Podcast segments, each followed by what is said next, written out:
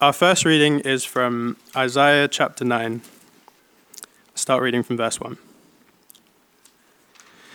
Nevertheless, there will be no more gloom for those who are in distress. In the past, he humbled the land of Zebulun and the land of Naphtali. But in the future, he will honor Galilee of the nations, by the way of the sea, beyond the Jordan. The people walking in darkness have seen a great light. On those living in the land of deep darkness, a light has dawned. You have enlarged the nation and increased their joy. They rejoice before you, as people rejoice at the harvest, as warriors rejoice when dividing the plunder. For as in the day of Midian's defeat, you have shattered the yoke that burdens them, the bar across their shoulders, the rod of their oppressor. Every warrior's boot used in battle and every garment rolled in blood will be destined for burning, will be fuel for the fire. For to us a child is born, to us a son is given and the government will be on his shoulders. And he will be called Wonderful Counselor, Mighty God, Everlasting Father, Prince of Peace. Of the greatness of his government and peace, there will be no end. He will reign on David's throne and over his kingdom, establishing it and upholding it with justice and righteousness from that time on and forever. The zeal of the Lord Almighty will accomplish this. Our second reading is from Matthew chapter 4, reading from verse 12. When Jesus heard that John had been put in prison, he withdrew to Galilee. Leaving Nazareth, he went and lived in Capernaum, which was by the lake in the area of Zebulun and Naphtali, to fulfill what was said through the prophet Isaiah. Land of Zebulun and land of Naphtali, the way of the sea, beyond the Jordan, Galilee of the Gentiles. The people living in darkness have seen a great light. On those living in the land of the shadow of death, a light has dawned. From that time on, Jesus began to preach Repent, for the kingdom of heaven has come near. This is the word of the Lord. Thanks. Well, good morning, and let me add my welcome uh, to the welcome you've already received uh, from Andy this morning. Um, it's great to be here and to look at God's word together. Uh, can you turn back to that passage in uh, Isaiah chapter 9 on page 517 in, your, in the church Bibles? 517, uh, Isaiah chapter 9. And as you do, um, I just want to take you back to the First World War. The, during the First World War, Eric Milner White he served as an army chaplain in the 7th Infantry Division. The Great War, as it was called, it was a time of great devastation, death, and darkness for many. And Eric was worried that the war had turned people against Christianity. So he introduced nine lessons and carols to King's College, Cambridge. And they've been a popular staple ever since. So, whenever today's passage is read, which uh, Isaiah 9 is lesson three of the nine, it invokes happy and hopeful thoughts that seem so Christmassy. In a candlelit church service is the wonderful feeling of light in the darkness, followed perhaps by a solo of The people in darkness have seen a great light. Or the choir singing, For unto us a son is born, from Handel's Messiah. Now, you've probably heard these words in Isaiah many times before, but not stopped to think any more about it. As you watch the reader return to their seat and the choir stand to sing the next song. But this morning, we're going to spend a little bit more time thinking about these words. No need to rush to the next choir led carol. Join us this evening at the Bedford if you want to do that. And as we look at these verses, it's worth considering that this passage is just as needed today as it was 100 years ago when Eric introduced them to King's College. We still live in a world that is in darkness. We see in it the conflicts around the globe, the difficulties in our country, the hardships, the stories in the newspapers that we receive every day. But this morning, it actually could be that the conflict and the need for peace lies closer to home. things have not turned out for you the way that you were hoping. And you struggle to understand what God is doing in your life, why things are not working out the way you'd hoped. Or maybe you've taken your focus off God and His Word, and you're starting to succumb to temptations and fall into repeated sin that perhaps no one else but you knows. But it brings you no peace and it leaves you just feeling defeated. Or perhaps this morning you're here and you're not yet a Christian. You're searching for answers. And you think, should I follow what the Bible says? Is it worth turning to God? Will I really be able to find peace? Is there any light in the darkness? Can there be hope in times of need and despair? Let's pray that as we look at this passage, uh, that we'd find answers to that. Let's pray. Lord God, we pray that as we look at Isaiah 9, that you would help us to understand how we can find hope in times of darkness and despair, how we can look to you and see the light that you bring. Help us to understand this passage and see how it applies to our lives. In Jesus' name, Amen. Now, the first thing we're going to consider this morning is the danger that following the wrong light brings. But to understand this verse, uh, and these verses we read in Isaiah, we're going to have to rewind a bit to see exactly why there is a need for a great light in the first place. What kind of darkness were the people of Israel experiencing? Why were things so desperate? And as we do, you'll see that the people of Israel were trying to follow various different lights. Each one of them was trying to follow the wrong light and each one was destined to fail. The rays of hope that they were clinging to would only lead to destruction. And nowhere is this better illustrated than in the Pixar film A Bug's Life. Now, I did promise no, myself no more 1980s references after the last time I spoke, but this is 1998, so it's okay. Now, there's one blink and you'll miss it uh, transition scene in the movie. Uh, in fact, my telling of it would be much longer than the actual scene, where Harry, the mosquito, he's hovering about with his pal, and he sees a really beautiful, luminescent light. Harry's friend calls out to him with great urgency No, Harry, no! Don't look at the light!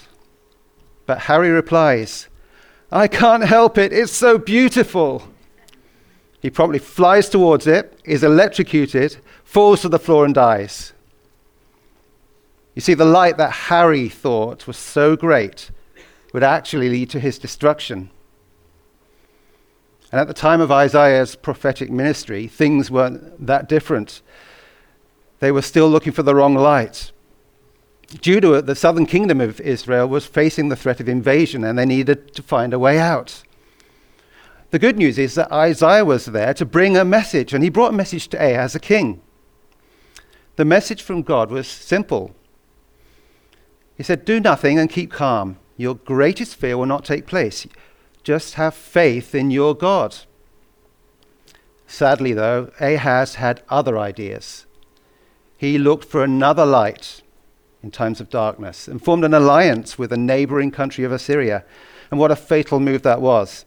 Yes, by doing that, he brought temporary relief, but it wouldn't be long before the ally became an enemy and an even uh, worse fate awaited Judah. You see, despite the clear word of God to stand firm in your faith, Ahaz instead chose a light of hope of his own choosing, the wrong light. He decided to look to other people for help rather than the clear word of God, a decision that would be disastrous. But what about the rest of the people? Were they any better? Where would they turn for help? What light would they follow? Well, despite Isaiah's best efforts to persuade the people to look to the Lord, the majority of the people found other places to turn. If you go back a few verses, chapter 8, verse 19, it's on the same page. We read this in verse 19 When someone tells you to consult mediums and spiritists who whisper and mutter, should not a people inquire of the Lord? Why consult the dead on behalf of the living? You see, the place that they looked to for hope was superstition, mediums and spiritists they looked to. They thought that the best way to avoid the doom of death and destruction was to consult those who had actually already fallen victim to it. They had had the voice of God through Isaiah with, right there with them, and they chose to ignore the clear message. Isaiah had said to them, Should not a people inquire of their God?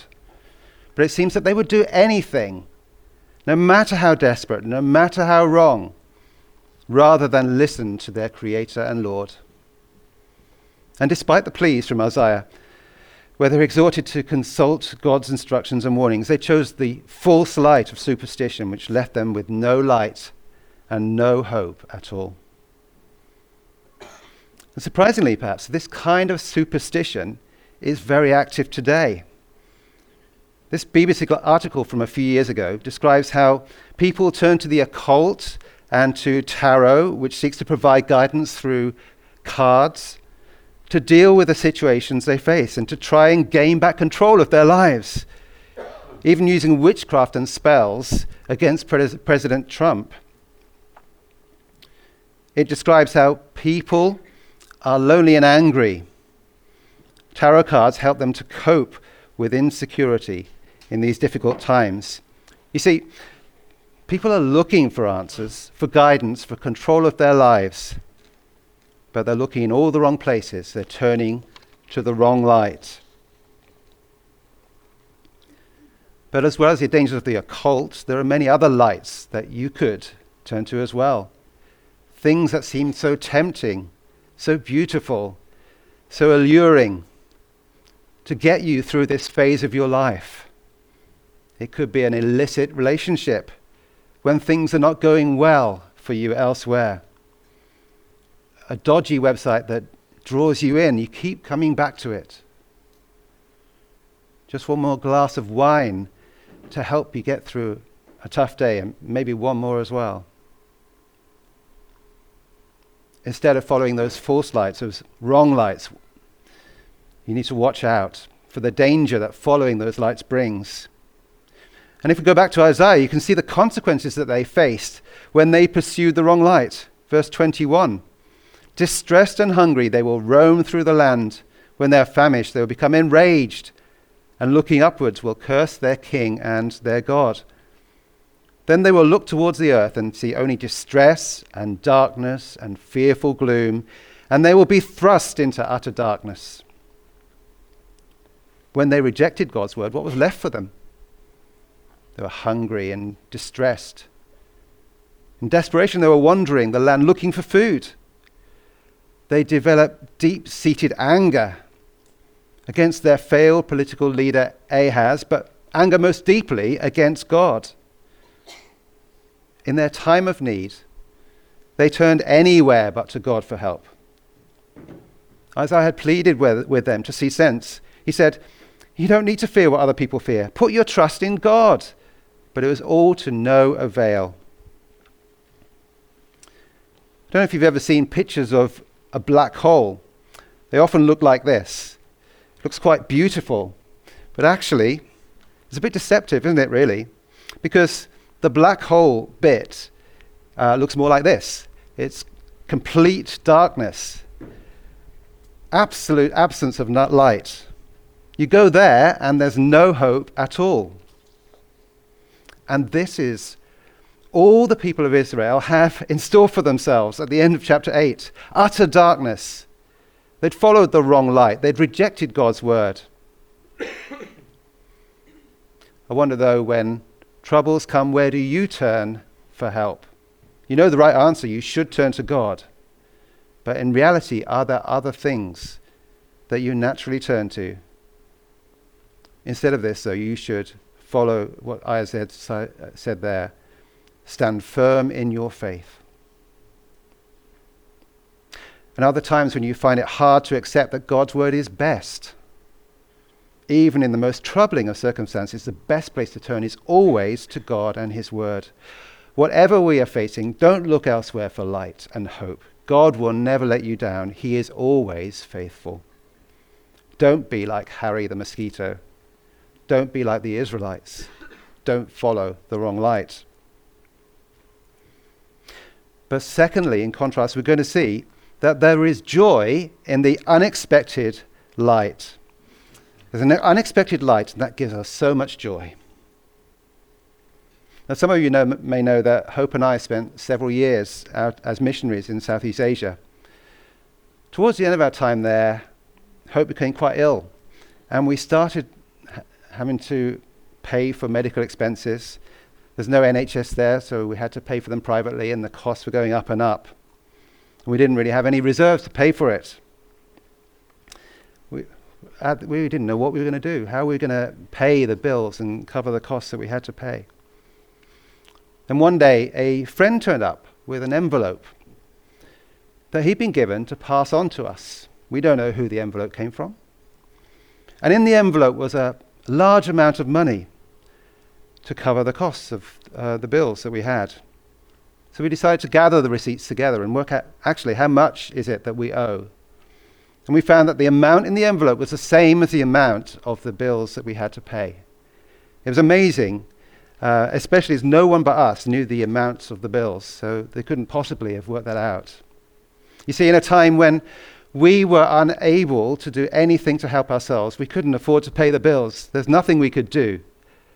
God provided miraculously in a way that we could never imagine, that was so unexpected and beyond what we could ever think. And we were able to just rejoice and give thanks in response to God's unexpected and generous gift towards us. It's very humbling and uh, a time of great joy in a time of deepest trouble. For the people of Israel in utter dar- darkness, they were in a situation where they're completely humbled, and there was nothing they could do to get out of it. We saw that they're in utter darkness. But then we come to chapter 9, verse 1. Let's read the first five verses again. Nevertheless, there will be no more gloom for those who are in distress. No more gloom. In the past, he humbled the land of Zebulun and the land of Naphtali. But in the future, he will honor Galilee of the nations by the way of the sea beyond the Jordan. The people walking in darkness have seen a great light. On those living in the land of deep darkness, a light has dawned. You have enlarged the nation and increased their joy. They rejoice before you as people rejoice at the harvest, as warriors rejoice when dividing the plunder. For as in the days of Midian's defeat, you have shattered the yoke that burdens them, the bar across their shoulders, the rod of their oppressor. Every warrior's boot used in battle and every garment rolled in blood will be destined for burning, will be fuel for the fire. Now, the incredible thing about this, now we've seen the context, is just how unexpected this is. First of all, notice where the end of gloom and distress and darkness will begin.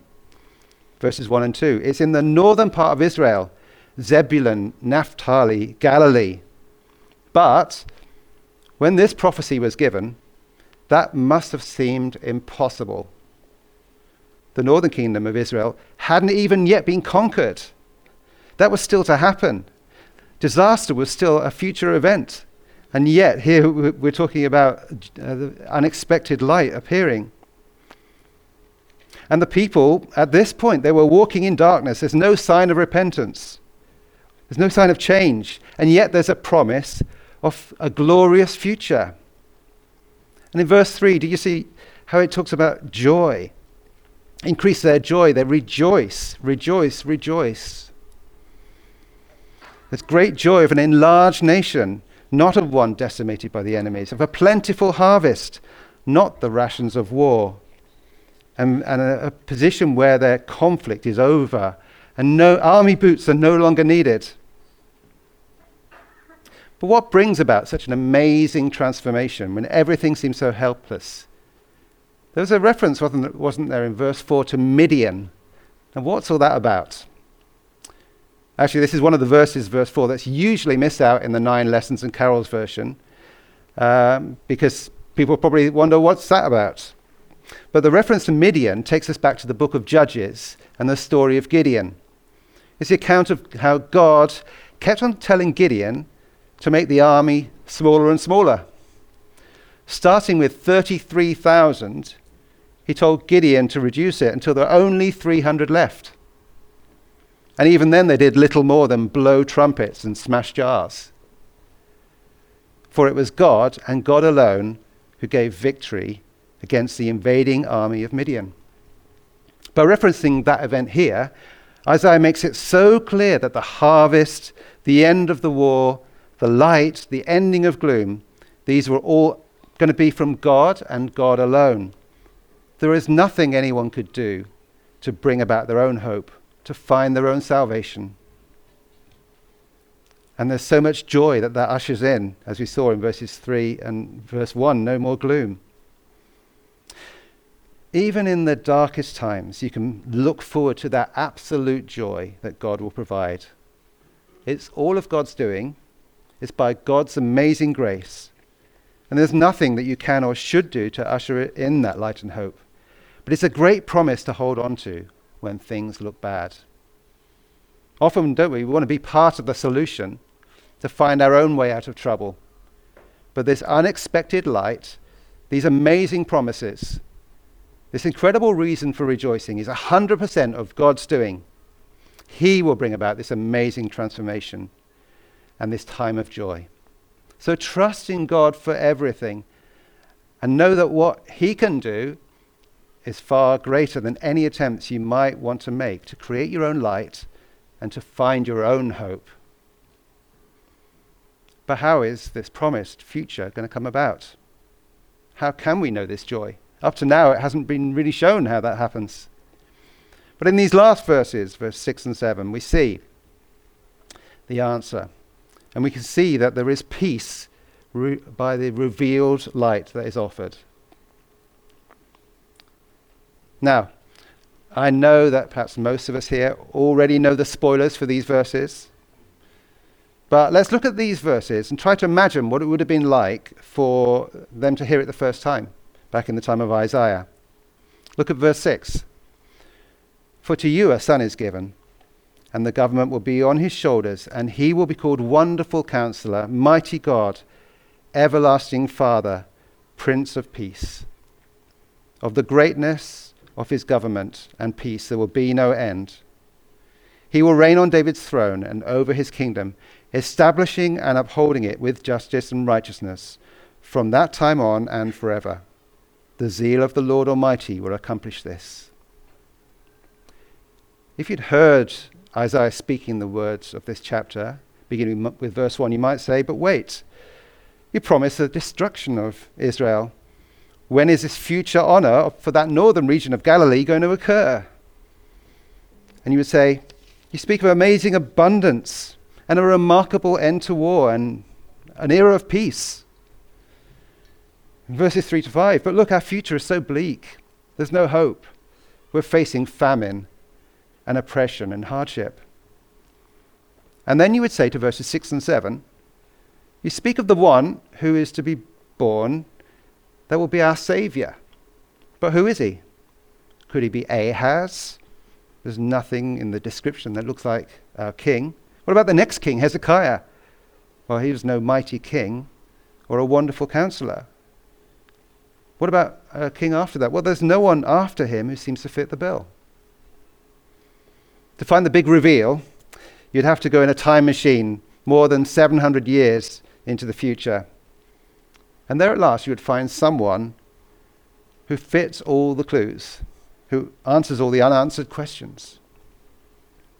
In the passage that we had read earlier in Matthew chapter 4, we saw that so clearly, didn't we? Finally, after so many years, Isaiah's prophecy is fulfilled. As Jesus began his ministry on earth,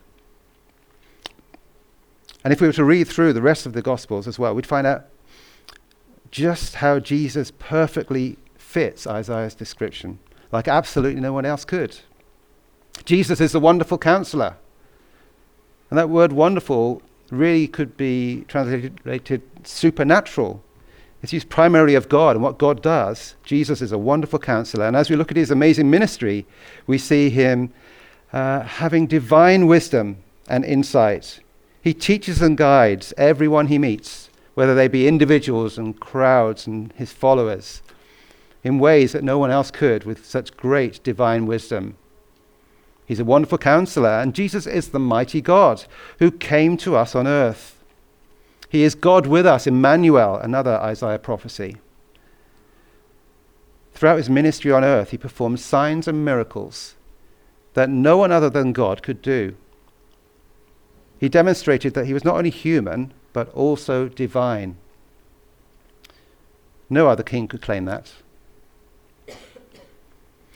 Then we see that through Jesus we have access to the everlasting Father. He offers a restored relationship with God, a welcome into God's family, a home in heaven that lasts forever.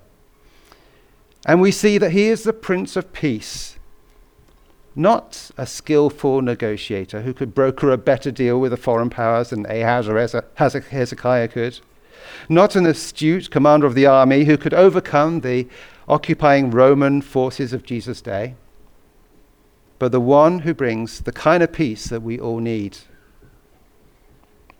You see, all of us by nature are like the people of Israel back in Isaiah chapter 9, verse 2. We are the people walking in darkness, and that darkness and that conflict is not against uh, an invade, is, is not at the hands of an invading nation. It's a sin in our hearts. It's our conflict and rebellion against God. While we were in darkness, and through no action of our own, Jesus came into the world. He died on the cross and bore our sin. He brought peace to all to look to him for forgiveness. And he brought the promise of an amazing future with him, of a time of unparalleled harvest and blessing an end to conflict and war, an eternal relationship with God in heaven. Isn't that amazing what uh, we have in Jesus, the revealed light? Now, there are many examples that I could share with you of those that have found the joy of the light that is revealed in Jesus. The story of COJ uh, is just one of those. She was a school teacher in the US.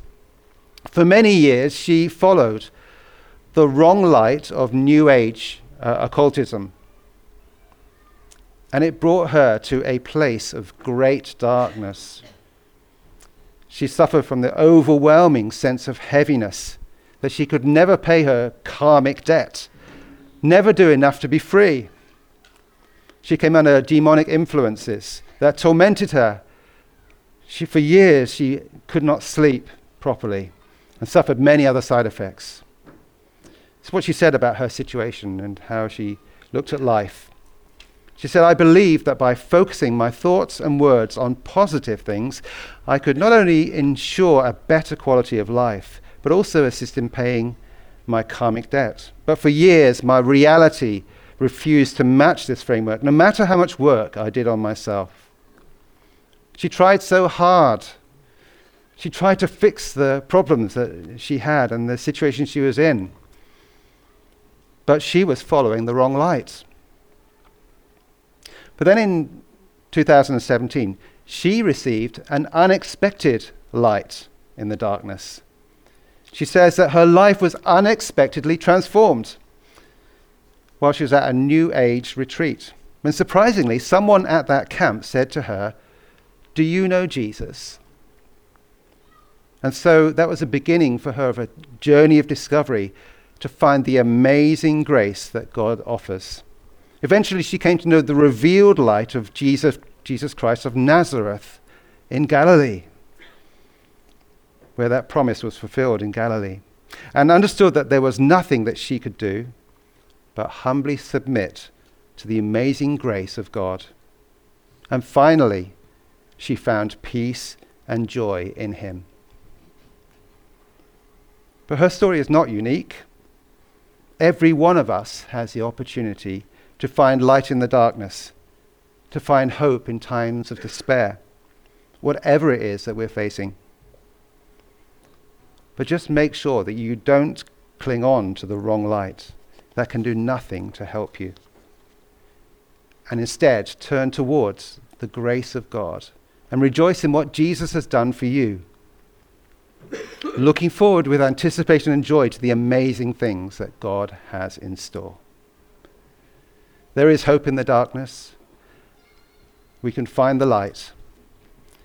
And we can rejoice in all that God has done for us in Jesus. Let's pray.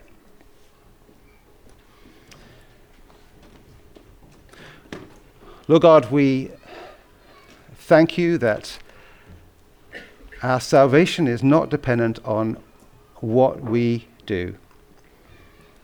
We can do nothing to attain it for ourselves, and that's a comfort because uh, anything that we might try will just be hopeless and cannot, cannot succeed.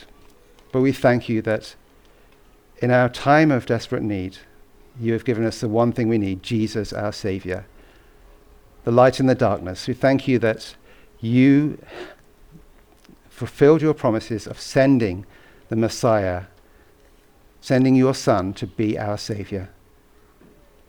Help us to cling on to that and to look to you for help, never to, in our time of desperation and despair and difficulties, not to turn to other things that will lead us nowhere, but to turn to you and to give thanks and rejoice in all that we can have in you, light in the darkness. We pray in Jesus' name. Amen.